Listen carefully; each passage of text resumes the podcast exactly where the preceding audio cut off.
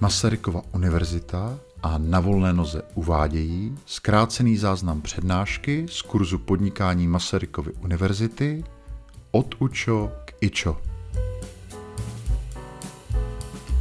Od UČO k IČO je historicky první kurz o freelancingu na přední České univerzitě, který je svým rozsahem ojedinělý i v evropském měřítku.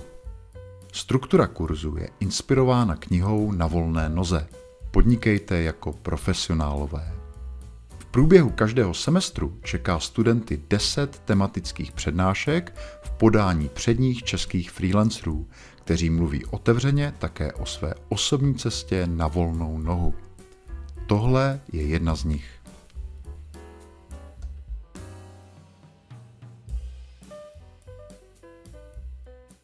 Tak, milí přátelé, já vás zdravím. Uh, jak už jsem říkal minule, pro mě, pro mě je velké potěšení, že jsem se mohl do tohohle programu zapojit. Uh, I mě hodně potěšilo, že kolegové, kteří to viděli v cizině, jsme to sdíleli, tady, tenhle ten, tady tuhle tu událost, uh, tak mi psali, že jim to přijde mm, poměrně ojedinělé i v rámci jako evropského kontextu. Takže mám radost, že to vlastně zaujalo lidi, lidi takhle za, za hranicemi. Uh, Eh, každopádně dneska máme téma eh, finanční sebeřízení, které jsem si připravil. Mm, to téma eh, si myslím, že je hodně potřebné, hodně důležité a já bych vám na začátek rád položil takovou otázku, která možná to, to téma trošku uvede. Jo? Je to spíš taková, takový váš tip. Můžete si typnout do chatu, pokud tu odpověď neznáte. V roce 2018 v rámci eh, průzkumu eh, Freelancing in America, eh, který se dělá na reprezentativním vzorku, tak se dotazuje na jednoduchou otázku, kolik z nich rozumí svým financím. Jo, a zkuste si typnout, kolik z těch, kteří jsou freelanceri jako na full time, kteří se zabývají jakoby primárně tou prací na volné noze, tak kolik z nich odpovědělo, že ano. Já vám chvilku, ať nad tím můžete přemýšlet. Kolik procent full-time freelancerů rozumí svým financím podle tady tohohle průzkumu? Jak říkám, pokud neznáte odpověď, já už jsem tom, párkrát jsem to někde zmiňoval. Už nám, už nám tady některé odpovědi, wow, spousta odpovědí. Uh, tak první je 50% od Aničky, pak je 60% od Aničky, 25 až 30 od Šimona, 20% od Evy, 15% od Martina a pak už se to začíná, ne, ne, ne, ještě se to neopakuje, ještě je 30, teď už, teď už máme, teď už jdeme uh, tak nějak s podobnýma číslama dolů.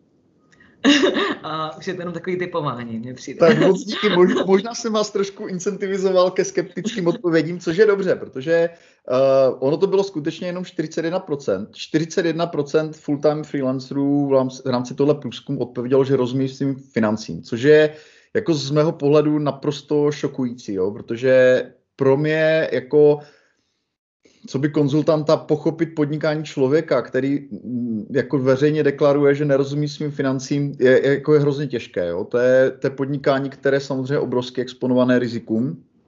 Co tam bylo taky zajímavé tady u, tohle, u téhle otázky, bylo to, že uh, ta, ten výskyt byl výrazně nižší než u zaměstnanců.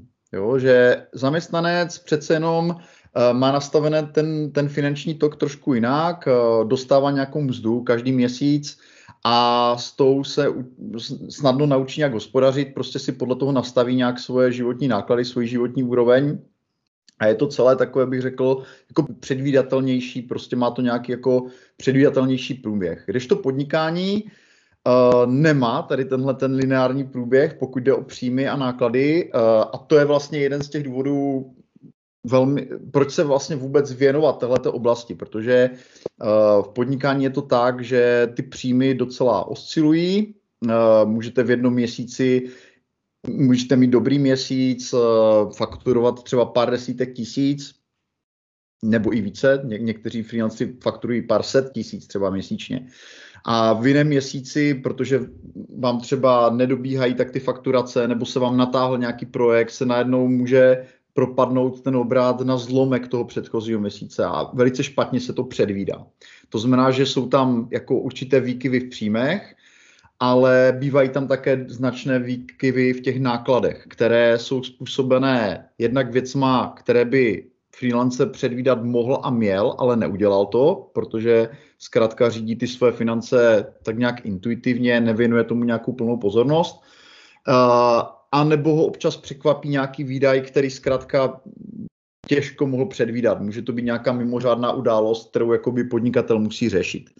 A vzhledem k tomu, že uh, jak ty příjmy, tak ty výdaje uh, uh, nějakým způsobem fluktují, oscilují, tak eh, občas může docházet jako k velmi nepříjemným situacím, kdy poklesnou příjmy a zároveň vzrostou výdaje, nějaké nutné, které, které jsou nezbytné a to vede jako k enormnímu stresu v tom podnikání. Ono samo o sobě stresující může být už jenom ten propad těch příjmů, ale když se tady sejdou tady tyhle ty dva jako negativní trendy, tak to i člověka, který je, bych řekl, odolný vůči, eh, vůči problému, může docela dost eh, vystrašit, řekněme, zejména pokud eh, je v té chvíli třeba unavený, přepracovaný, nebo na něm leží zodpovědnost, třeba má, je to hlavní živitel třeba rodiny nebo živitelka rodiny.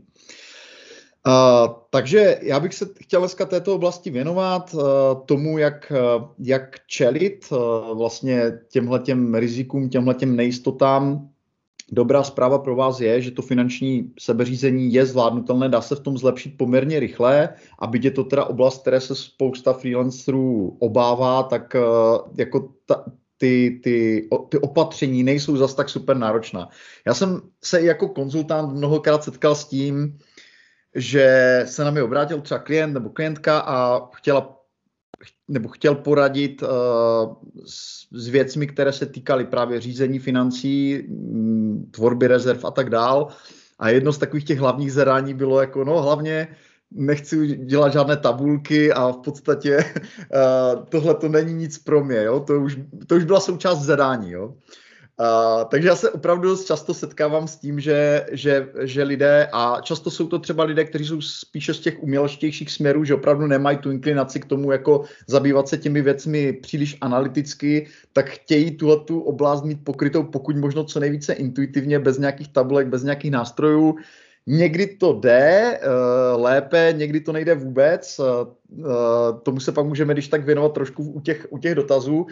Eh, já bych vám dneska spíš teda chtěl představit systém, který popisuju v knize na volné noze a v nějakých dalších zdrojích, ještě freelancovej, tam jsem to trošku rozvedl, eh, který na to jde trochu od lesa v tom smyslu, že se nesnaží vlastně z lidí, kteří právě by veřejně deklarovali, že nerozumí svým financím, okamžitě udělat jako mistry finančního sebeřízení. Naopak, jako přistupu k tomu spíš graduálně a i když to školím nebo to probírám s lidmi, tak se snažím doporučovat uh, uh, postupně jako kroky nebo nástroje, které graduálně zvyšují tu finanční sebekontrolu. Takže uh, takhle bych to pojal i dnes.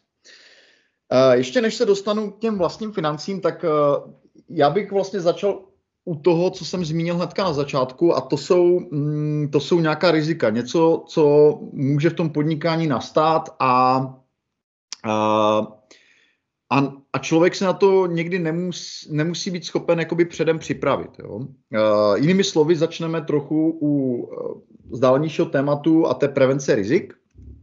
Uh, to je něco, co pokud budete na volné noze naplno a bude na vás ležet nějaká ta větší zodpovědnost, jak říkám, třeba máte malé děti, živíte rodinu, tak je něco, co byste určitě měli dělat a Spočívá to jednoduše v tom, že vy se podíváte na své podnikání v nějakém klidném momentě, a začnete se zamýšlet nad věcma, které uh, reálně můžou to vaše podnikání a nebo váš život jako závažným způsobem vykolejit.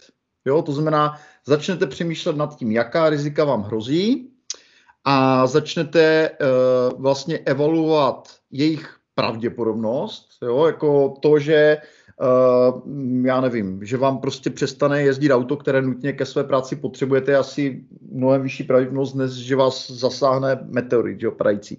Takže každé to riziko má, nějaký, má nějakou míru pravděpodobnosti a taky nějakou míru škody, kterou, které, kterou může napáchat. Jo? To znamená, že typicky při té prevenci se nejdříve díváme na rizika, které mají jako vysokou míru závažnosti, uh, vysokou pravděpodobnost a zároveň může být třeba relativně levné je preventovat. Takže uh, nevím, když střelím takhle od boku pár, pár příkladů, které mi napadají, uh, tak uh, pokud třeba pracujete primárně na počítači, jako spousta lidí, kteří pracují hlavou, tak samozřejmě je tam nějaké riziko ztráty dát. Jo? To, že vám ten počítač napadne nějaký ransomware, zašifruje vám disk, nebudete se schopni dostat k datům, uh, nebo že o ten počítač přijdete. Jo? Takže samozřejmě logická prevence je nějaká záloha, možná práce s nějakým jako datovým cloudem typu Google Drive nebo, uh, nebo jiným Microsoftu nebo Dropboxu. Zkrátka jako vytváření nějakého systému záloh, abyste ty data neměli na tom, jenom na tom jednom zařízení. Jednoduché. Jo? Pokud budete uh, třeba fotografové nebo fotografovat, budete mít doma spoustu cené tak to, že se vám může někdo do toho bytu vloupat uh, a vybrat prostě třeba techniku za pár set tisíc. Jo? Tak, takových příklad, případech jsem taky slyšel. Uh, Neúplně dobře to řeší pojistka třeba, protože pokud nemáte ke všem doklady, teďka se to může táhnout, že jo, ale vy tu techniku pravděpodobně budete potřebovat řešit hned, že. Takže tam bych třeba viděl, jako rozumné může být, že si se podíváte, jak ten váš byt je dostupný a koupíte si třeba bezpečnostní dveře nebo na nějaké okno, které je třeba snadno přístupné, tak dáte mříž, jo, jakoby prostě postupujete úplně racionálně podle nějaké té své mapy a tohle to děláte uh, v rámci možností časových a finančních, jak si to v tom podnikání můžete dovolit. Uh, vypadá to jako banálně, uh, nicméně spousta podnikatelů tohle to nedělá, protože třeba na ta rizika nechtějí myslet, nebo jim to přijde, že to je příliš složité. Na druhou stranu, uh, já to jako velmi výrazně doporučuji, protože když zatnete tipec jako jednomu riziku, tak se jako v celkovém pocitu vašem z toho podnikání, nebo celkově váš pocit z podnikání, nebo to, jak celkově vnímáte riziko, tak se pravděpodobně nějak dramaticky jako nezmění. Jo? Ale když tohle to budete dělat jako systematicky rok, dva a začnete opravdu od těch nejpravděpodobnějších rizik s největším dopadem, které jsou zároveň levné na prevenci, eh, to řešit a začnete dělat tu prevenci, tak zjistíte, že ten váš pocit vlastně té nejistoty, který v tom podnikání máte, tak se začíná nějak jako zjišťujete, že na něho máte vliv, že vy můžete ovlivnit tu míru nejistoty, kterou pocitujete. A to je jako velice důležité pro prvopodnikatele, protože lidé, kteří začínají podnikat, tak většinou mají z podnikání jako velké obavy, uvědomují si, že to je nějaká vyšší míra přijaté zodpovědnosti a samozřejmě je tam spousta nejistot, kterým čelí čistě i z neznalosti, nemluvě teda o těch rizicích, která mohou domyslet. Uh, další důvod, proč se vůbec jako uh, tou prevencí rizik zabývat, je i ten, že ta zbytková míra rizika, to znamená ta rizika, která nejste schopni vymyslet, nejste schopni domyslet, ale téměř určitě nějaká nastanou, vždycky bude nenulová. Jo? Vždycky se stanou věci v tom podnikání, které jako jak, jak se říká lidově, nevymyslíš. Jo? Prostě stanou se věci, který, o kterých pak možná budete vyprávět vtipné historky pár let ještě, ale když se dějí, tak vám rozhodně do smíchu není a tohle podnikání také patří. Jinými slovy, protože tady vždycky bude ta nenulová míra toho zbytkového rizika, tak má velmi dobrý smysl tomu, tomu riziku jako dlouhodobě se snažit vlastně ho potlačovat. Aspoň to, které znáte, které jste schopni předvídat. A teďka, když se na to podíváte jako, když, když tohle začnete skutečně dělat, když začnete ta rizika mapovat, tak si jako v jednu chvíli bez pochyby uvědomíte zásadní skutečnost, že to, jak jste schopni jako čelit těm známým i neznámým rizikům ve svém podnikání, dost úzce souvisí s tím, kolik peněz máte ve své rezervě nebo kolik peněz máte k dispozici, kolik peněz máte na účtě. Jinými slovy, vlastně vaše finanční rezerva a to, jakým způsobem řídíte své peníze nebo v pozdějších fázích svůj majetek, tak má přímý vliv na to, jak je vaše uh, podnikání odolné vůči známým a neznámým rizikům. Jo, to znamená, že vlastně vždycky ta, jako z mého pohledu, vždycky ta úvaha o těch financích uh, začíná u rizik, jo? protože tohle je jako čistě podnikatelský pohled. Uh, já už jsem to možná krátce zmínil i minule, ale řeknu to když tak tady znovu. To, že se jako podnikatel snažím maximalizovat svůj zisk, není proto, že bych si chtěl kupovat drahé auto a drahé věci a prostě rozhazovat a prostě okázale uh, jako stavět na odiv celému světu, že prostě vydělávám víc než nějaký průměr. Já to dělám pouze a jedně proto, že si uvědomuju, že uh, schopnost, moje schopnost tvořit zisk a vytvářet rezervu je mojí primární bariérou obrany proti budoucím rizikům. A pokud se budu, na svými, pokud se budu nad svým podnikáním přemýšlet skutečně dlouhodobě, to znamená, budu chtít podnikat ne 10, ale budu chtít podnikat 20, 30, 40 let, jako dál do budoucnosti, jo? Proč, bych, proč bych nechtěl? Pokud budu v produktivním věku, dělám něco, co mi dává smysl, co dává smysl lidem kolem mě, tak já pravděpodobně nebudu chtít skončit, skončit ve věku 50 let budu chtít pravděpodobně podnikat dál, mám nějaký dlouhodobější časový výhled, tak pak musím jako logicky předpokládat, že za tu dobu, za ta desetiletí, mě pravděpodobně potká spoustu velmi nepříjemných situací, životních, eh, v rodině se můžou stát věci, můžou se stát věci, které dočasně mi znemožní jako vydělávat nebo pracovat. A já musím být na tohleto připraven. To znamená, to je ten primární důvod, proč já jako podnikatel tvořím zisk a tvořím rezervy, protože pokud bych podnikal tak, že mi to nedovolí tvořit rezervy, nebo že ten zisk je příliš nízký, tak logický důsledek je, že moje odolnost vůči těm budoucím rizikům bude velmi nízká. Jo? To je jakoby prvotní takový nějaký jako ideový rámec, jako ze kterého vycházím tady, když se budeme bavit o financích. Jo? Jako je to dobré i zmínit i proto, že spousta lidí má uh, jako v rámci vlastního nějakého hodnotového rámce vlastně odpor uh, k tomu, jako nějak akumulovat majetek nebo, nebo tvořit tvořit zisk tímhletím způsobem, ale jako často tam právě chybí tady tahle ta sekundární úvaha, jo? že jakoby pro mě to taky není jako důležité z hlediska nějaké jako životní úrovně nebo nějakého životního stylu, a je to pro mě velmi důležité pro mě jakožto podnikatele.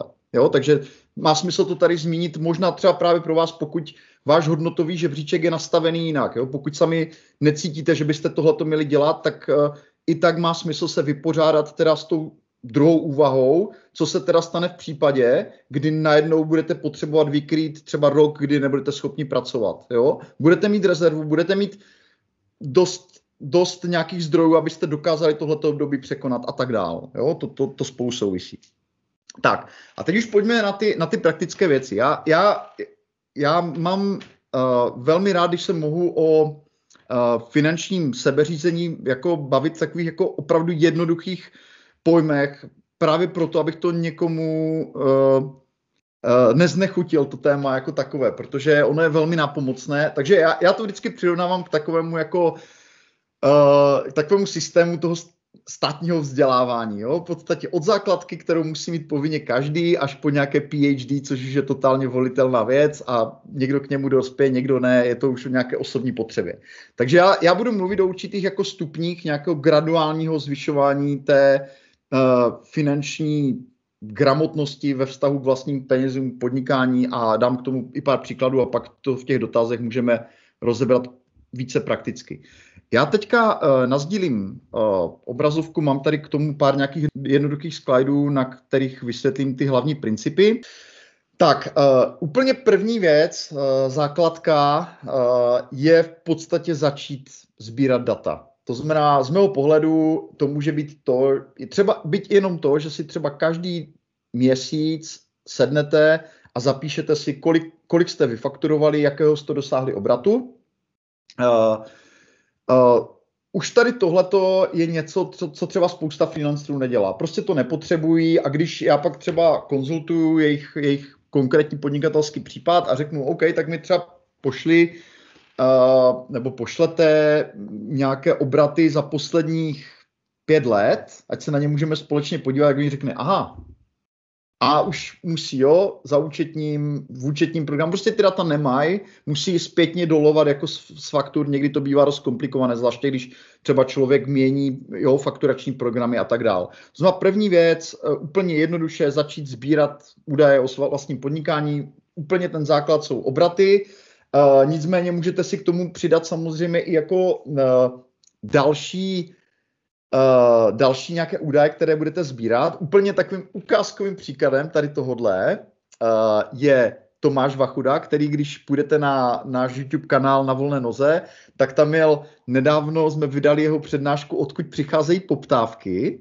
A to je úplně skvělá přednáška v tom, že on opravdu poctivě, já nevím, snad 10 let, sbíral, prostě evidoval si, odkud která poptávka přišla, uh, z jakého byla zdroje, jak dopadla. To znamená, on má jako spoustu dat, které jako přetavil v tu přednášku a to, to je jako by krásná ilustrace toho, že jako na té měsíční bázi nemusíte zkrátka sbírat jenom tohle, ale můžete si zaznamenovat i další data, která pro vás můžou být do budoucna užitečná. Nicméně, eh, když se podíváte tady na, na tenhle ten jednoduchý slide, tady je prostě nějaká jako fiktivní datová řada a, a už tady je jakoby pár věcí, které stojí jako za, za, za pozornost. Tak první z nich je, že jak vidíte ty měsíce, protože to jsou jako měsíční sloupce, tak jako dost jako dramaticky se liší. Jo? Tady máte jako jeden měsíc, který je relativně slabý, následuje měsíc, kde ten obrat je dva a půlkrát větší, jo? pak to zase nějakých šest měsíců jako klesá, jo? tam nějaká klesající tendence, pak jde zase nahoru, jo? jinými slovy dost to skáče. A teď jde o to, že uh, lidé, kteří jsou na volné noze a jako uh, nemají ty data, a, a mají zrovna slabý měsíc, nebo mají dva, tři slabé měsíce po sobě a nemají to rychlé srovnání třeba s minulým rokem, s předminulým rokem, tak jako dost často podléhají uh, jako dobře dokumentovanému biasu, že to bezprostředně předcházející období těch posledních pár týdnů strašně moc jako dominuje té naší psychice a ovlivňuje to, jak my to své podnikání vnímáme. To znamená, to může být úplně náhodná, víceméně náhodná odchylka, nebo to je nějaký sezónní výkyv, o kterém bychom mohli vědět, kdyby jsme jako to své podnikání dlouhodobě sledovali, ale protože to ten freelancer nedělá, tak je pod vlivem negativních jako dat jako o svém podnikání, které má z posledních týdnů, řekněme. Jo. To znamená, že tady tenhle ten záznam nám mimo jiné umožňuje vlastně podívat se na to, jak vypadalo to moje podnikání ve stejném období roku, minulý rok, předminulý, další rok a na základě toho třeba můžu vypozorovat, že v mém podnikání funguje určitá sezónnost, že jsou tam možná některé měsíce, které evidentně bývají vždycky slabší, že jsem se na to mohl tenhle rok připravit a příští rok to třeba udělám. To znamená, že si na to slabší období třeba nasmlouvám více práce, nebo si tam vymyslím nějaký projekt, kterému bych se mohl věnovat jako v tom extra čase, nebo si tam naplánuju dovolenou, prostě mohu s tím nějakým způsobem pracovat. Další výhoda, kterou to má, že já když uh, nebudu uh, počítat jenom tady s měsíčními obraty, ale začnu pracovat s nějakým jako 12-měsíčním součtem a ten budu vždycky posouvat. To znamená, že tady třeba uh, začnu, začnu tím, že sčítám, já nevím, leden až prosinec, 12 měsíců. Pak to posunu jeden měsíc a sčítám únor až leden toho následujícího roku. Pak zase březen až únor toho následujícího roku. Znamená, mám nějaký 12-měsíční okno, nemusí být nutně 12-měsíční, ale většinou se to dělá spíš nějakým jako 12-měsíčním dílem, že dost často to podnikání osciluje v nějakým jako ročním sezónním cyklu. A najednou vlastně z tady těchto těch dat, které jsou poměrně jako eh, rozhárané, tak mi z toho už vystupuje jakoby jakýsi trend. To znamená, najednou tady můžu na tom grafu těch 12-měsíčních součtů vidět, že to podnikání jako nějak stabilně roste, že má určitý směr, pokud tam jsou, pokud by tam byly třeba nějaké jako větší propady, jo, tady, tady třeba zrovna nejsou v této datové řadě, ale pokud by tam byly, tak já se můžu ptát vlastně na to, proč tam byly, jaký, jakou to mělo příčinu, nebo pokud vidím, že to podnikání dlouhodobě stagnuje, tak se můžu vlastně pídit po té příčině. Mimochodem, no taková odbočka, není úplně z mého pohledu jako zdravé, pokud podnikání na volné noze dlouhodobě přímo stagnuje, pokud jako alespoň trošku neroste. Jo? Jako je, je to důsledek toho, že uh, vy jakožto profesionálové rostete. Jo? Roste vaše produktivita, rostu, roste vaše dobré jméno, pravděpodobně roste vaše cena a s tady těmihle faktory, které obecně tlačí na to, abyste spíše vydělávali více, pokud to podnikání pět let jako stagnuje, tak to má pravděpodobně nějakou jako hlubší příčinu a má smysl se jí zabývat. Jo, to je jen tak, taková taková odbočka stručnější. Takže tohle je úplně základ. Jo? Základka myslím si, že by to měl dělat úplně každý, kdo je na volné noze. Teďka uh, druhý krok, uh, říkejme tomu střední, jo, bez maturity, tak uh, to je nějaký jako finanční přehled, kde už začínám jako více pracovat i s rezervou a uh, má to zase určitý konkrétní účel, který v tomto konkrétním případě uh, je dvojí. Uh, První věc je to, že pravděpodobně budu chtít začít co nejdřív pracovat s nějakou větší rezervou a, a druhý je ten, že se budu chtít připravovat na nějaké jako větší výdaje v budoucnu. Třeba budu si chtít koupit, já nevím, nové auto nebo nový počítač, nový software, budu mít nějaké doplatky na daních nebo na pojištění. Jinými slovy, budu chtít před, předejít situacím, které na volné noze občas nastávají a jsou opravdu velmi nepříjemné, kdy Uh, vy máte rok, kdy se vám třeba docela dobře daří, takže platíte zálohy na sociálním zdravotním v nějaké původní výši, ale vzhledem k tomu, že jste dosáhli výrazně vyššího obratu, tak vám potom daňový poradce nebo kdo vám dělá daně a následně finanční úřad a zdravotní sociální vám vyměří poměrně vysoké doplatky, které v některých případech můžou být klidně i třeba 100 tisíce korun, jo, pokud tam byl opravdu jako skokorový nárost toho příjmu.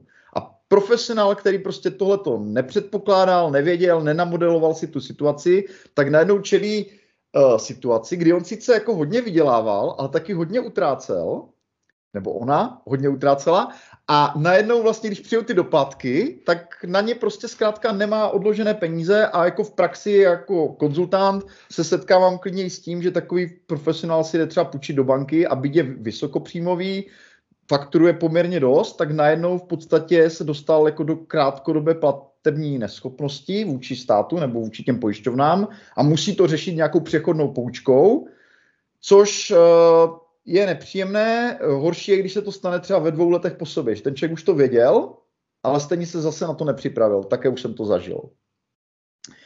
Takže eh, tady tenhle ten druhý eh, krok eh, spočívá úplně v jednoduchém, v jednoduchém takovém dělení.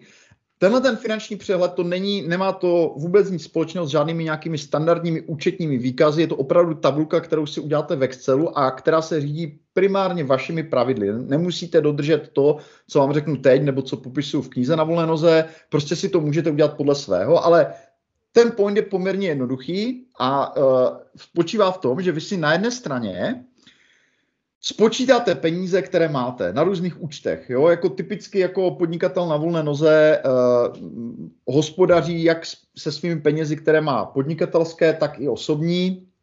Uh, často ty oblasti jsou propojené. Uh, některé věci nebo některý majetek, ať už jste auto, počítač, domácí kancelář, tak využívám k osobní, k podnikatelské potřebě, takže je tam poměrně velká ta šedá zóna, kde se ty, ty osobní a ty podnikatelské potřeby překrývají. Navíc eh, je to propojené i tím, že často, když se hodně utrácí v osobním životě, tak se pak šetří v podnikání a naopak, když se hodně, jsou hodně velké výdaje v podnikání, tak člověk šetří v osobním životě. To znamená, z mého pohledu docela často u freelancerů dává smysl jako uh, řídit ty finance jako celistvě, ty osobní i ty podnikatelské. Jo? Uh, samozřejmě není to jako nutnost, je spousta lidí, které znám, jsou na volné noze a opravdu si jako manažují jako svoje podnikatelské peníze zvlášť, není to nic proti ničemu, je to v podstatě na základě nějaké jako vaší vlastní analýzy, vaší vlastní volby a toho, jak kde vnímáte, kde jsou vaše slabá místa. Jo? Pokud, pokud vaše slabé místo je, že všechno, co vyděláte, jako rozházíte a jako opravdu v tom nemáte jako žádný systém, žádný pořádek a žádný přehled, tak pak bych vám vřel doporučil do nějakého toho systému toho finančního sebeřízení zapojit i ty osobní finance. Asi tak bych to řekl. Nicméně, já když si tady v tomhle modelovém případě spočítám, co mám na různých účtech, hotovosti a tak dále, tak vidím, ha, tady mám 568 tisíc, to, to je super, takže já jdu utrácet prostě, dovolená, nový kolo, uh, nový počítač, nový iPhone, prostě je to spousta peněz, že? Problém je v tom, že když uh, začínající podnikatel prostě vidí ty, ten stav na účtě, tak dost často nevidí právě ty náklady, které jsou tam jako v pozadí a které postupně nabíhají. To znamená, že mm, se blíží splatnost nějakých faktur, že možná bude si potřebovat koupit nějaké nové, já nevím, třeba auto, na které si musí odkládat, že to člověk asi nevydá z kapsy většinou, jako, uh, že chce mít nějakou rezervu, To znamená, ta rezerva je zase něco, co tady, co tady je jakoby v těch, v těch závazcích, že možná bude mít nějaké větší doplatky mm, mm, pojištění nebo bude mít nějakou větší daň z příjmu fyzických osob, což je mimochodem něco, co vy můžete jako odhadnout strašně dlouho dopředu. Já dneska, eh, nebo co dneska, v červnu, můžu na základě toho, jak jde můj uh, rok příjmově, můžu napsat svoji uh, daňové poradkyni nebo svým daňovým poradcům, že očekávám, že v roce 2020 budu mít zhruba takový obrat ve svém podnikání, budu mít na zálohách zdravotního, sociálního a daně z příjmu fyzických osob odvedeno zhruba tolik a tolik, aby mi spočetli, kolik v takovém případě při těchto těch příjmech, které očekávám, budou moje doplatky. To znamená, já už vlastně rok dopředu můžu vědět, že budu mít na doplatcích třeba x tisíc korun a můžu v tom finančním přehledu, pokud tu rezervu nemám dostatečně vysokou, aby to v pohodě pokryla, tak můžu si na to začít jakoby postupně odkládat. Jinými slovy, já vlastně těmi závazky, které si tady sám vypíšu, které jsou pro mě důležité, tam si dávám to, co já chci mít odloženo, řekněme, tak já začínám ten, ten, ten koláč toho půl milionu, což může být na první pohled jako relativně vysoká částka, vlastně porcovat a porcuju ho podle svých pravidel. Uh, to znamená, že jako je tam více možností, jak to dělat, nicméně to, co já doporučuju, je uh, jako dávat do těch aktiv peníze, které jsou jenom skutečně vaše a se kterými můžete volně disponovat. To znamená, nedával bych tam třeba věci, které jsou na nějakých terminovaných vkladech nebo nějakém portfoliu, které nemůžete prostě momentálně zlikvidovat, jako prodat, nebo pokud tam máte nějaké spoření, které nelze jednoduše vypovědět, nebo máte nějaké peníze, které jsou společné s partnerem třeba, jo, tak tohle bych se v zásadě snažil jako držet spíše stranou těch aktiv. Tady u těch aktiv opravdu mluvím o penězích, které jsou vaše, které vy můžete utratit. A teďka ten, ten point, jakoby, uh, proč má smysl tohleto dělat, je, že jednak Uh, já, když si jako tam rozplánuju ty výdaje a započítám si tam nějak, nebo plánované výdaje a započítám si, že tam jakoby počítám dopředu s nějakou rezervou, na kterou nechci sahat, tak najednou zjistím, že mi z těch půl milionů zbývá 5400 korun, což zrovna není na nějaké velké rozhazování. To je tak spíš jako na kapesné, jako že vím, že jsem jako trošku v plusu, ale není to jako něco, kde bych najednou měl pocit, že si můžu dovolit prakticky cokoliv. Jinými slovy, to, že si tam jako dopočítávám nějaký aktuální zůstatek, mi jako dává jako jasný indikátor toho, jaké je moje aktuální finanční zdraví. Tohle je moje aktuální finanční zdraví, tak jak ji vnímám jako tou optikou toho finančního přehledu. A tohle je jako pro spoustu lidí jako zásadní posun, protože oni přestanou vnímat to, že mají na účtu půl mega, ale začnou vnímat to, že jakoby tady je nějaký zůstatek, který je menší nebo větší. Pokud by tenhle ten zůstatek byl záporný, bylo by tam třeba minus 40 tisíc, tak vy nevidíte tohle číslo. Vy vidíte minus 40 tisíc. A to znamená, že jakoby vám to jako tady jasně říká, hele pozor, máš zatnuto 40 tisíc do rezervy v podstatě a jakoby měl bys, Roberte, jako rychle nějak jako upravit své spotřebitelské chování. To znamená, jo, že člověk najednou začne jako spozorní a začne prostě se více zaměřovat na to, kde utrácí, za co, co se dá třeba odložit, které výdaje. Prostě umožní vám to úplně jednoduše, jakoby dynamicky bych řekl, měnit to, jak se jako spotřebitelé chováte. Jo? On často jako to bývá v té spotřebitelské oblasti, jo, kde, kde jakoby dochází jako před nadbytečnému utrácení, řekněme. Jo. Uh, Samozřejmě, že ten aktuální zůstatek, eh, to je jenom jakoby pomůcka, já to můžu taky počítat tak, že ta finanční rezerva nebude nastavená na tvrdo, ale bude se dopočítávat jako dynamicky tak, že ty dvě, eh, jak ty aktiva, tak ty závazky budou vždycky jako stejná. To znamená, že ta finanční rezerva mi bude nějakým způsobem plavat podle toho, jak velké závazky já si tady dopočítám. Tak, eh, co tady je jako skvělý, je, že potom vlastně ty situace, které spoustu těch začínajících freelancerů jako děsí, že tady mám jako v budoucnu nějaký velký výdaj, na který se musím připravit a který nevím, jestli zvládnu, tak najednou díky tomuhle finančnímu přehledu se stává zvladatelný naprosto perfektně. Protože já, když zaplatím nebo odvedu státu 80 tisíc na, na DPH, to jsou peníze, které jsem vybral, ale na DPH, ale musíme odvést, tak uh, já je škrtnu tady na téhle, uh, v tady té části závazků, škrtnu je třeba na tom podnikatelském účtu, ale ten aktuální zůstatek se mi nezmění. To znamená z něčeho, co by pro mě, co by, co by nějakou intuitivního jako uh, finančního sebemanažera, jo, byla úplně stresující situace, kde nevím, kde na to pomalu vezmu, nebo jestli se nebudu muset od někoho půjčit, tak najednou jako já to odepíšu tady, odepíšu to tam, zůstatek se nemění z nějakého obrovského finančního výkyvu, uh, který jsem nečekal, se najednou stane jenom taková vlnka, jo, prostě, která prostě je víceméně administrativní záležitost, ale rozhodně mi to nerozhodí nějak jakoby psychicky. A jinými slovy, tenhle ten finanční přehled mi umožňuje dvě věci. Umožňuje mi budovat finanční rezervu, uvědomit si, že tady je jako nějaký větší balík peněz, na který nechci sahat, pokud možno za žádných okolností, kromě nějakých mimořádných případů. Pokud bych do, do ní šahal, tak prostě vydám peníze, ponížím rezervu a zase, jo, aktuální zůstatek zůstává neměný. Já, já sám rozhoduju o tom, jako co půjde z mé rezervy a co ne, jo, do téhle míry je to flexibilní. A zároveň mi to umožňuje předem se připravit na velký výdaje, které v tom podnikání nebo v osobním životě občas nastanou.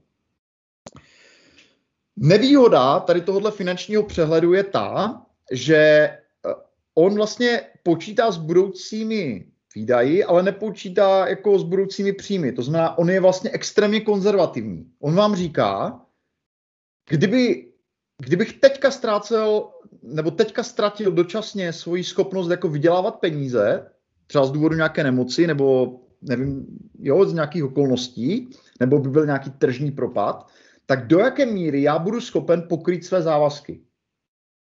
Jo, to znamená, že vlastně on mi to jako říká, jak budu schopen pokrýt své závazky teď za situace, že bych neměl nějaké další, nějaké velké příjmy.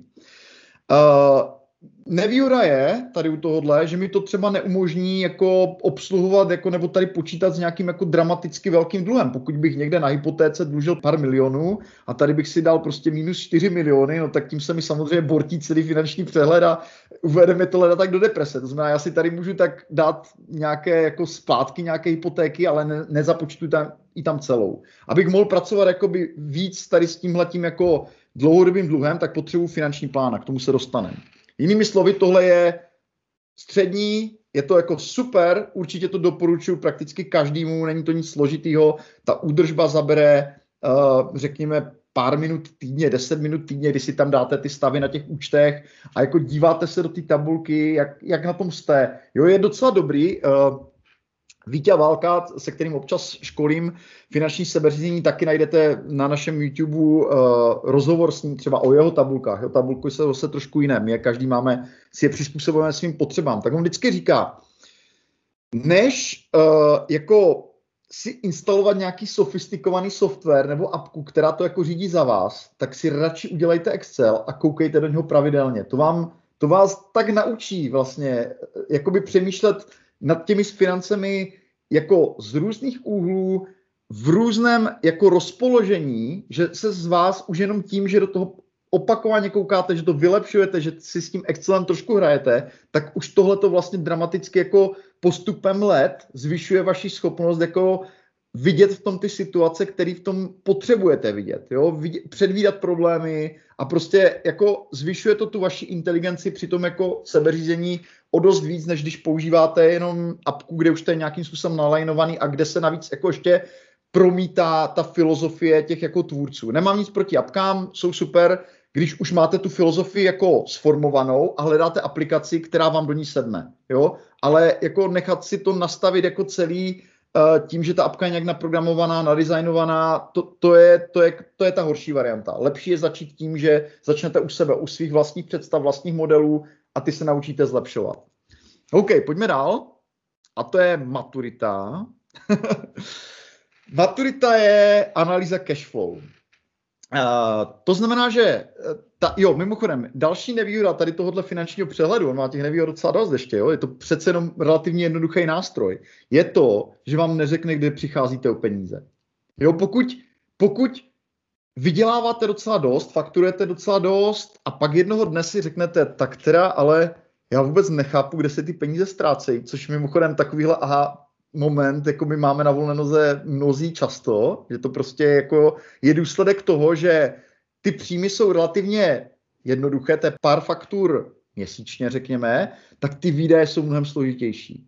Výdaje u běžného freelancera znamená, že máte nějaký nižší desítky třeba výdajových položek v podnikání, potom nějaký jako vyšší desítky až nižší stovky uh, výdajů v osobním životě a v rodinném životě.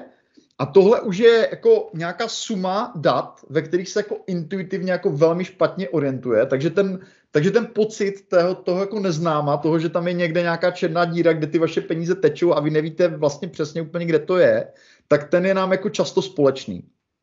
A aby, aby jsme dokázali pochopit, kde skutečně přicházíme o peníze, nebo dokonce kolik vlastně vyděláváme čistého, kde vlastně já si musím spočítat nejen, co jsem jakoby eh, vydělal, vyfakturoval, ale kolik jsem vydal, tak já musím začít vlastně ty svoje jako výdaje jako evidovat. Jo? A uh, že to je maturita, tak to, to říkám proto, že vlastně tohle už jako začíná narážet jako na hranici, která je pro některé lidi jako tou hranicí toho komfortu, jako jo? že prostě přece jenom jako zaevidovat každou položku, kterou vydám, není úplně jako samo sebou a fakt je ten, že hlavně v minulosti, kdy jako nebyly tak rozšířené smartfony, Uh, to byla pro spoustu lidí jako dost organizační výzva, zejména pokud počítali to cashflow v rodině. Takže to měli, to, já jsem slyšel takových příběhů X, prostě já nevím, třeba nějakou tabulku třeba na ledničce, jo, a tam každý z těch manželů přišel večera poctivě prošel z peněženky prostě doklady a vypsal to tam, jo, pak se to na konci měsíce muselo sečíst, no jako docela složité, jo, jiní to zase dělali tak, že platili třeba všechno kartou a pak prostě seděli nad tím výpisem prostě z té banky a dívali se, kde za co utratili a ještě si to nějak jako kategorizovali do nějakých kategorií. Jo. Naštěstí my už teda žijeme v době, kdy jako uh, pro chytré mobily je k dispozici jako spousta různých aplikací, které více či méně řeší tenhle ten problém za vás, nebo se je snaží do značné míry jako automatizovat. Jo? Uh, já tady mám jako ukázku, to je trošku starší screen, ale ono se to jako principiálně se to moc nemění, uh, z aplikace Toshel, která je čistě jako aplikace na, měření, na, na analýzu cashflow, to znamená, tam si nasypete všechny svoje příjmy, jako pokud chcete, pokud nechcete sledovat jen tu výdajovou část a začnete tam pak taky jako ládovat ty výdaje, ona taky umí většinou přepočítávat měny, takže pokud někde utrácíte v eurech, tak vám to chytře jako přepočte.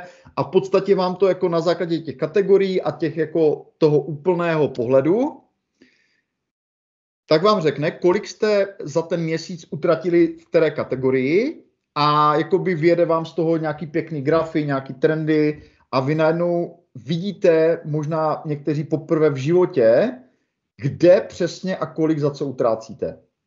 Musím říct, že eh, zejména pro lidi, kteří jako vydělávají hodně a dost utrácejí, tak tenhle ten první pohled bývá jako velmi poučný.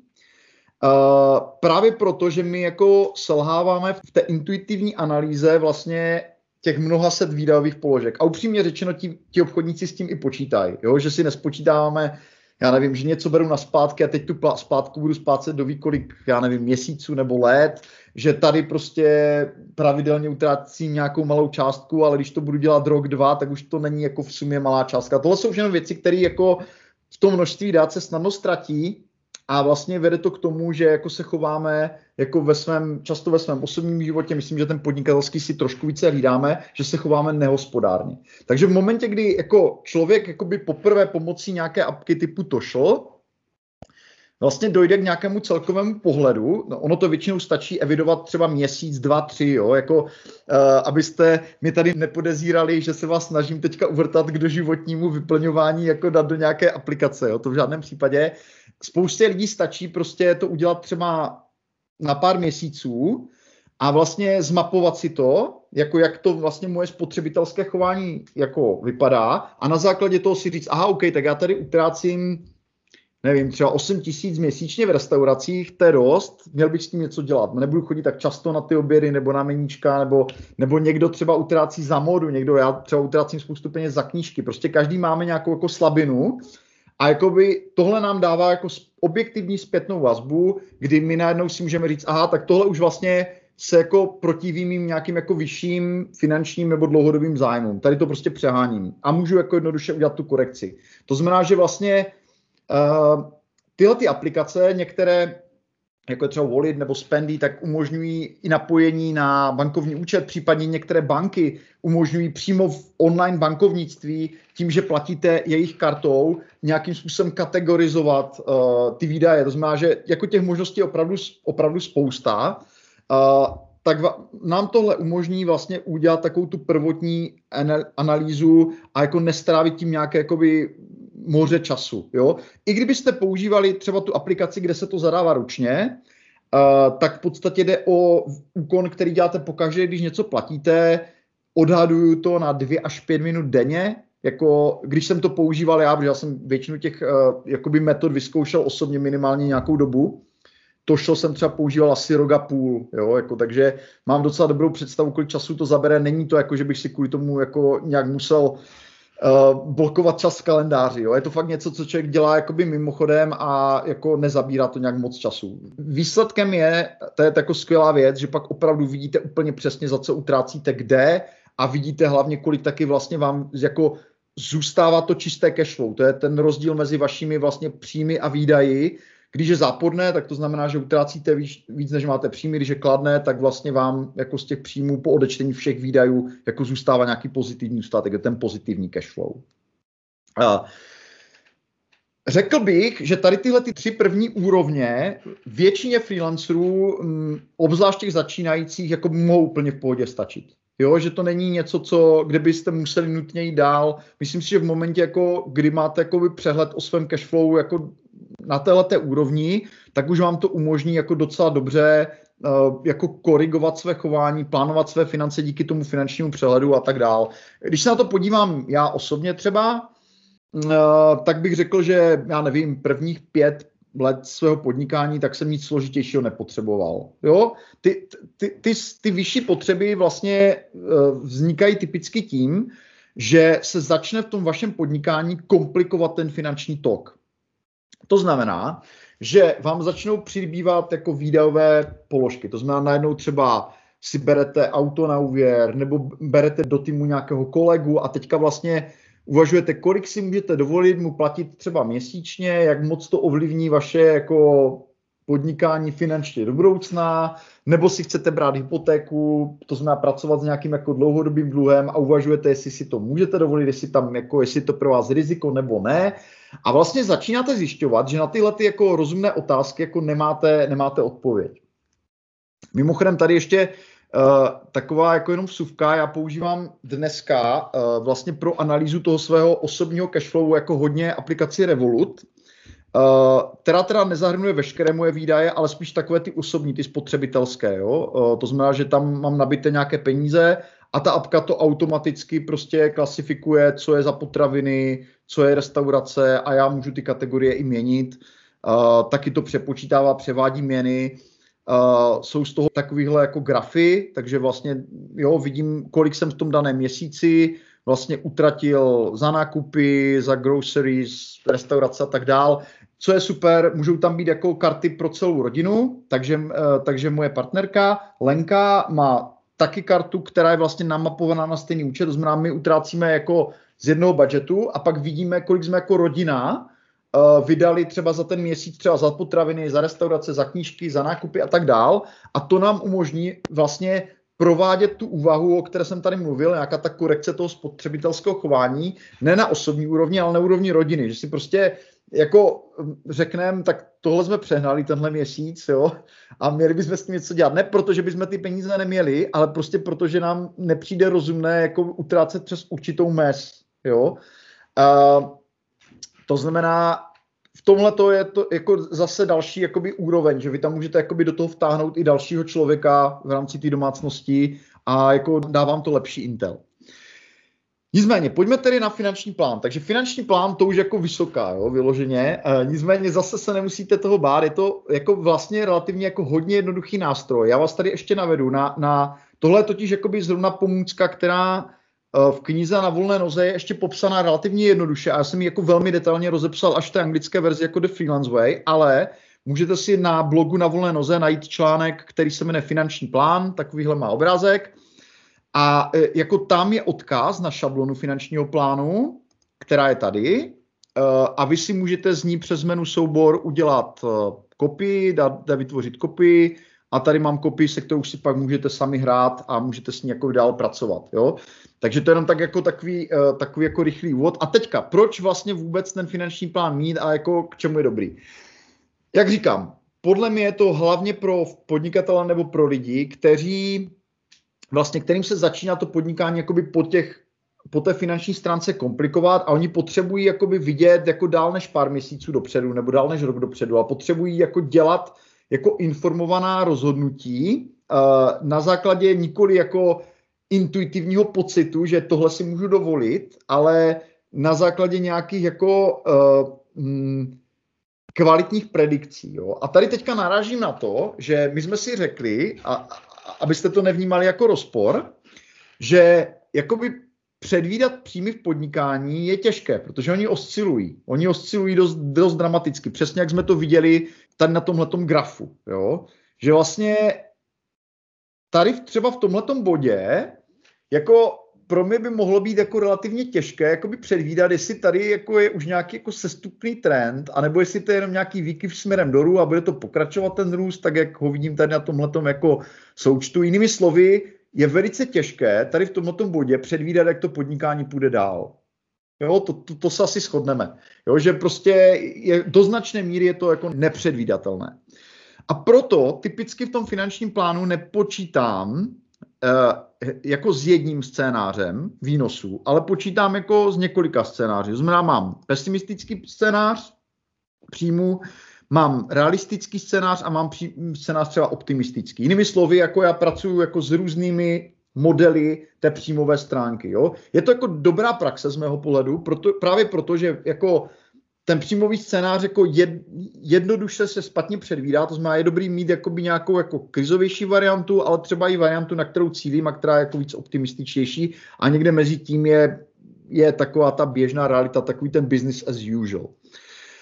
Uh, Jinými slovy, jakoby pro mě je relativně jednoduché jako zmapovat ty výdaje. Jo? To znamená, tady všechno, co je pod tou jako tlustou čarou dole, tak jsou výdaje, které já dokážu nějakým způsobem predikovat a jejich součet je tady. Jo, tady je prostě vzoreček, který prostě sečte všechno tady od té buňky C22 dolů, jednoduchý. Jo? To znamená, že já mám nějaké jako náklady, které předvídám, které jsou pro mě jako uh, snáze předvídatelné, protože jsem v tom té předchozí úrovni se věnoval trošku rozboru toho cashflow a vím, kolik platím za co, vím, že tady mám i nějaké, já nevím, eh, třeba mm, jakoby běžné útraty za drobnosti, to znamená, tady to, t- jsou tam i údaje, které agreguju, jo, které prostě jako si upřesním třeba až na konci toho měsíce. Jo? To znamená, že to není jako uh, v té predikci, je tam nějaký jako hrubý číslo, který odhaduju, ale později, když ten měsíc nastane, tak si to jako upřesním a zapíšu tam přesný číslo. Jo?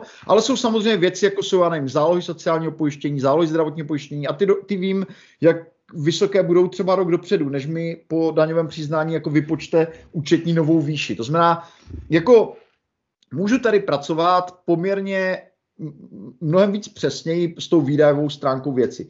I pokud bych tam jako ze začátku neměl všechno, vůbec nevadí. Jo? Ten finanční plán člověk nahodí v nějaké hrubé formě a postupem času, když do toho kouká, a to je ta metoda, kterou jsem zmínil u prostě koukat do toho, to je strašně důležitý, jo? otevřít si to na začátku třeba každý den, třeba aspoň na pět minut a jako zamýšlet se nad tím. Jo? To není jenom o tom, že si to člověk jako nahodí a potom jako do toho koukne jednou za měsíc. To je jako naopak nejlepší jako cesta k tomu ten finanční plán jakoby mít jako neaktuální a zbytečný. Jo? To, je, to je věc, do které třeba se občas podívat.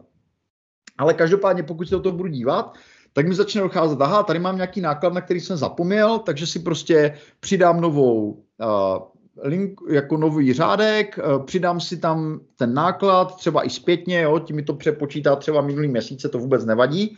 Každopádně uh, postupem měsíců a řekněme by řekl tak jako nejpozději do půl roku až jednoho roku, ta, ta nákladová stránka už bývá jako velmi přesná. Jo, je to právě daný tím, že si pospomínám na různé věci a, a jakoby tím, že do toho koukám, tak vlastně to jako nějakým způsobem zpřesňuji. A jak říkám, jako bavíme se o minutách, jo? nebavíme se o tom, jako, že si dá, ráno dám hodinku a koukám do finančního plánu, to v žádném případě. Jo? Je to spíš jako uh, rychlý pohled, párkrát týdně, ale jako udržovat s tím kontakt. No a teď, uh, teď ta magie. Já vím, kolik jsou moje výdaje a mám tady tři scénáře, uh, jaký může být výnos v tom daném měsíci. Jo? A to znamená, že to moje cashflow, ten rozdíl mezi příjmy a výdaji za ten daný měsíc v pesimistickém scénáři bude minus 3780, protože tady mám 27 tisíc příjmy, ale 30 780 jsou, jsou výdaje, takže já budu prostě 3780 v mínusu a v realistickém scénáři budu 34 tisíc plusu nebo 59 tisíc v optimistickém. Takže já vidím, že se dost dramaticky kolíší ten výsledek podle toho, jak, jak příjmově ten měsíc dopadne. Ale co je ještě důležitější, že já vlastně můžu to měsíční cashflow, jak jde po sobě, tak ho můžu, mohu sčítat a tím mi vzniká takzvané kumulativní cashflow. To je naprosto zásadní věc, protože pokud já tady mám jakoby nějaký realistický scénář a vidím, jak budu sčítat to cashflow v těch měsících po sobě, tak já vidím, že od dneška, nebo od dneška, pokud by byl březen 2018, tak v prosinci 2018 budu mít prostě o 58 tisíc víc, než mám teď. Jo? Zároveň vidím to, že uh, červenec, kdy mám nějaké doplatky daní a pojištění, je pro mě kritický. Jo, to znamená, že já se tady propadnu jako z plus 55 do minus 47 a budu ještě dva měsíce vlastně tady tenhle ten, jako tady tu sekiru, kterou jsem zatěl, do svých financí budu ještě látat dva měsíce. Jinými slovy, pokud já tady v tomhle momentě nemám na účtě prostě 50 tisíc jako v rezervě, tak já vidím už teďka tady v březnu, že mám problém. Jo, protože já prostě budu muset to, že mi ty výdaje jakoby o tolik převýší ty příjmy, jako kumulativně, já to budu muset něčeho pokrýt. A to znamená, že buď mám rezervu a stav na účtu, který mi dovolí tady tohleto jako vybrat, tuhletu, tenhle ten moment, a nebo nemám a potom mám jako čtyři měsíce na to, abych to vyřešil.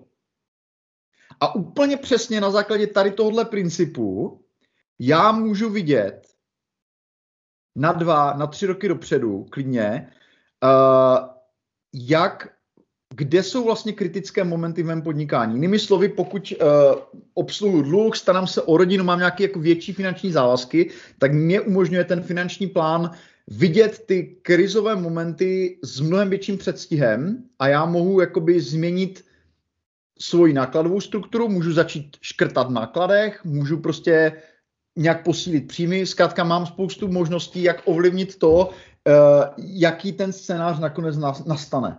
Jo, to je jako podnikatel je aktér. Podnikatel není oběť, která čeká, až prostě nastane nějaký scénář. Jako v žádném případě, jo. Já jsem jako uh, free agent, prostě svobodná bytost a mohu se rozhodovat, jak na základě těch dat, který vidím, jak ovlivním, jak změním své chování. A to taky dělám, když ten finanční plán mám. Když ho nedělám, tak dost často dojde k tomu, že ten člověk dojde tady k tomu červenci a najednou je překvapený, protože tohle mohl vědět, mohl si to nechat spočítat přesně, jak jsem řekl, ale neudělal to a najednou musí vydat prostě obrovskou částku, kterou třeba nemá. Co je tady super na tom plánu, je, že já se můžu rozhodnout, že třeba můžu zvažovat, že budu brát nějakou jako třeba nějaký úvěr, že si na něco půjčím. Takže já si můžu třeba tady hnedka přidat řádek, když si jako namodeluju, že budu splácet nějaký úvěr třeba jen 13 tisíc měsíčně, jo, namodeluju si to a já vlastně hnedka vidím, jak to ovlivní jakoby vlastně celkové moje podnikání jako na dva, na tři roky dopředu. A vidím to jakoby v číslech. Vidím, jestli, jestli to je náklad, který v pohodě unesu, nebo kterým je, začíná jakoby třeba tady v tom, tady to krásně vidět, jo? že vlastně v tom kumulativním cashflow vidíte, že v tom realistickém scénáři to pro mě neznamená nic dobrého, tady těchto těch 13 tisíc měsíčně. Jo, vidíte, že prostě tady, vlastně kdyby tenhle ten scénář běžel, tak vlastně v prosinci 2019 za nějaký jako rok a tři čtvrtě budu jako na tom hůř, než jsem teď, jo? že to, to jako není, není dobrá věc, protože pokud by běžel ten pesimistický scénář nebo něco němu blížší, tak už mám jako hodně velký problém. Budu potřebovat někde jako jo, schrastit půl mega. Takže, takže jakoby vidím, že vzít si jako v té, za téhle situace nějaký úvěr, kde budu splácet 13 000 měsíčně, pro mě vyloženě jako ohrožující. Pravděpodobně to neudělám a řádek odstraním a najednou si oddechnu.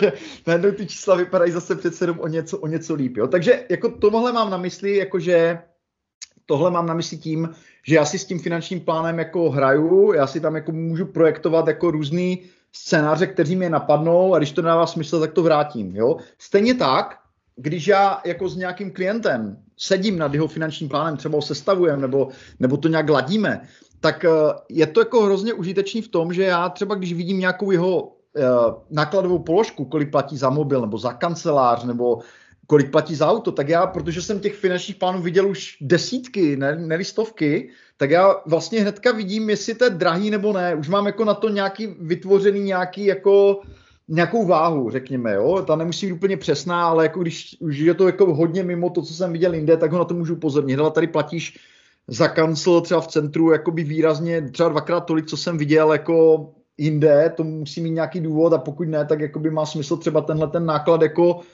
začít s ním něco dělat. Je to dost peněz, co třeba vydáváš každý měsíc. Jo? Jinými slovy, jako ono to vede ke spoustě dalších jako úvah, který vám v konečném důsledku umožní uh, jako dostat z toho svého podnikání, pokud jde o ten čistý tok peněz a kapitálu, jako to optimum. Jo? Že prostě věci, které vnímáte, nebo začnete vnímat jako suboptimality, díky tomu, že to vidíte všechno před sebou černý na bílým, tak je můžete jako se na ně zaměřit a vyřešit. Jo? Takže postupně to vede k tomu, že člověk, já nevím, si najde levnějšího operátora, jo, nebo, nebo prostě mm, vypoví službu, kterou platí každý měsíc a uvědomí si, aha, tak ona, já už tu službu třeba tolik nevyužívám, jako nemá to pro mě ten přínos. Umožní vám to dělat tyhle ty kvalifikované rozhodnutí eh, a zároveň s tím, že děláte hlavně ty, kde jako se to fakt nějak promítá do těch peněz, jo? že přestanete řešit věci, které jsou jako palčivé, ale jsou vlastně třeba nedůležité, jo? a prostě zaměříte se spíš na věci, kde vám jako nepozorovaně fakt jako ty peníze jako odtýkají zbytečně, řekněme. Tak, takže tohle je jako vysoká. Uh, mm, já tady mám ještě jako nějaké řádky, které se týkají jako různých korekcí, jako jsou nějaké mimořádné příjmy a jako e, korekce, pokud jde o DPH, ale tím vás teďka nebudu vůbec tady zatěžovat. Uh, tím bych to jenom zkomplikoval. Jo? To je spíš pro lidi, kteří jsou pláci DPH a potřebují to nějak zohlednit v tom finančním plánu. Tak, teďka, teď to PhD, jo, tím bych to završil. PhD je něco, čemu, co bych jako nazval jako investice a zpráva majetku. Jo. V momentě, když se dostanete třeba i s prostřednictvím uh, takovéhohle finančního plánu do situace, že to vaše podnikání bude dlouhodobě finančně v podstatě velmi příjemně výkonné, tak začnete řešit jakoby příjemnější jakoby problém. Jo? Začnete řešit to, že uh, se vám kupí peníze v rezervě, jo, která už jakoby vysoce převyšuje to, co vy vlastně potřebujete třeba na pokrytí, já nevím, třeba několika let uh, svých jako běžných výdajů, tak začnete najednou řešit, aha, takže mi se tady hromadí hotovost, uh, samozřejmě tady nějaké riziko, vždycky tu nějaké riziko jako rostoucí inflace a začnete řešit, jak vlastně ty peníze neutratit, ale uchovat si tu jejich hodnotu, tu jejich kupní sílu do budoucna. A to se nedá udělat tím, že je necháte na tom účtě. Jo, pravděpodobně budete řešit to, že budete chtít investovat do něčeho, co vám ty peníze jako ochrání proti inflaci a zároveň vám to pokud možno zhodnotí. Jo? To je jako sekundární jako cíl většiny, většiny nás investorů. Není to drobnost, protože naučit se investovat jako trvá řadu let a možná vás to překvapí, možná ne, ale když já se podívám jako na to, jaká byla moje největší podnikatelská chyba, kterou jsem dělal za celou dobu svého podnikání, tak to bylo to, že jsem začal o investice zajímat pozdě relativně, po třicítce. Jo, měl si, kdybych to udělal o deset let dřív, tak prostě na ten jako konečný výsledek uh, to má jakoby, jo, jako každých deset let navíc v investicích je hrozně, hrozně moc, je to třeba dva, dvojnásobný výnos, jako jo, v celkovém, celkovém součtu. Znamená, mm, jako začal jsem se tomu věnovat po třicíce, zase jsem strávil nějak nějakých pár let jakoby metodou pokus omyl, jako co jsou prostě ty moje investiční prostředky, kterým rozumím nebo kterým chci rozumět, jo. To je další důležitý princip, jako naučit se investovat do věcí, kterým rozumíte, jo. Ideálně nebýt jako dlouhodobě závislý, krátkodobě samozřejmě ano, klidně, ale nebýt dlouhodobě závislý na, na radách jiných lidí, protože mm,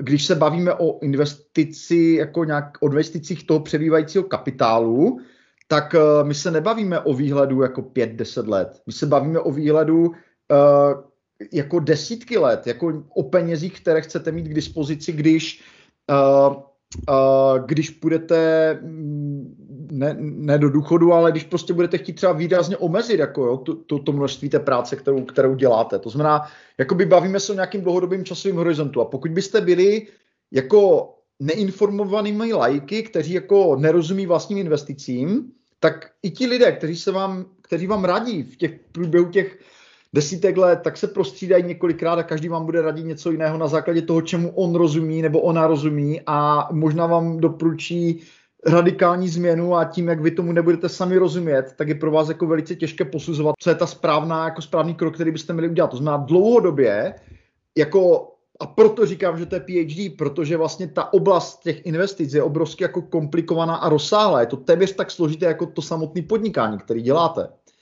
Uh, že opravdu se člověk to musí jako dlouhodobě vzdělávat a musí najít niku, který rozumí, pro někoho to budou akcie, pro někoho to můžou být, já nevím, já vím, kryptoměny, někdo sbírá umění, někdo investuje do sběratelských mincí, někdo investuje do nemovitostí. Každá z těch tříd, jako těch investičních aktiv má své výhody, nevýhody, ale jako je tam právě i velice důležité to, jaký je ten váš osobní vztah. Pokud jako jste sběratelé a rozumíte prostě sběratelským mincím, dokážete si ten majetek ochránit, uchovat, eh, dokážete odhadnout ty, které půjdou hodnotově nahoru, tak pak proč ne? Pak to, pak to možná bude, může být pro vás lepší než jakékoliv jiné jako investiční aktivum. A důležité je, aby to nebylo čistě na základě nějakého jako laického porozumění, nějaké, nějakého divokého odhadu. Jo? Chce to se v tom jako vzdělávat a postupně zlepšovat. Takže pro mě třeba jsou jako tou nejlepší investiční kategorii nebo nejlepším investičním aktivem akcie, protože jako konzultant často posuzuju managementy firem, zajímá mě ta oblast, studoval jsem vlastně jako v tomhle oboru, takže mě to je blízké. Mě je blízké prostě dívat se na to, jak firmy podnikají a posuzovat to, jestli podnikají dobře nebo špatně, jakou mají perspektivu, jakou mají konkurenční výhodu, jak je udržitelná, jak vypadají jejich jako výsledovky, jestli vydělávají dost, jestli ta akcie není předražená sama o sobě, ale je to moje osobní volba. Obecně jako akcie mají spoustu výhod, je to jako dlouhodobě nejvýnosnější investiční aktivum, jako v nějakém srovnání, jako dlouhodobém. Uh, velkou výhodou je taky to, že jsou velmi dobře likvidní, to znamená, já můžu klidně vzít, já nevím, část své rezervy a jako alokovat do akcí, do nějakých takzvaných blue chip akcí, akcí, které moc jako dramaticky nefluktují v ceně a dá se, dají se kdykoliv dobře prodat a jakoby jsem s tím jako mm, v pohodě, s tím pocitem, že mám jako část svého majetku, uh, že ji mám alokovanou v akcích, jejich cena se mění. Jo? Někdo, ne každý je prostě s tímhletím jako um, za dobře s tímhletím pocitem, na to si taky člověk musí mimo jiné trošku zvykat, jo? že jakoby začnete vnímat u akcí riziko trošku jinak než uh, ústavu, který máte běžně na účtu, zkrátka, jo, to, to, to jsou jako určité me, mentální posuny, které člověk udělá postupem let, ale jak říkám, jako to hlavní doporučení a proto taky říkám, že to je jako PhD, protože zpráva majetku jako není jednoduchá, je to velká zodpovědnost, máte v rukou něco, co eh, na čem vlastně do budoucna stojíte nejen vy a váš partner, ale třeba i vaše rodina nebo vaši potomci, takže je to jako opravdu velká zodpovědnost a proto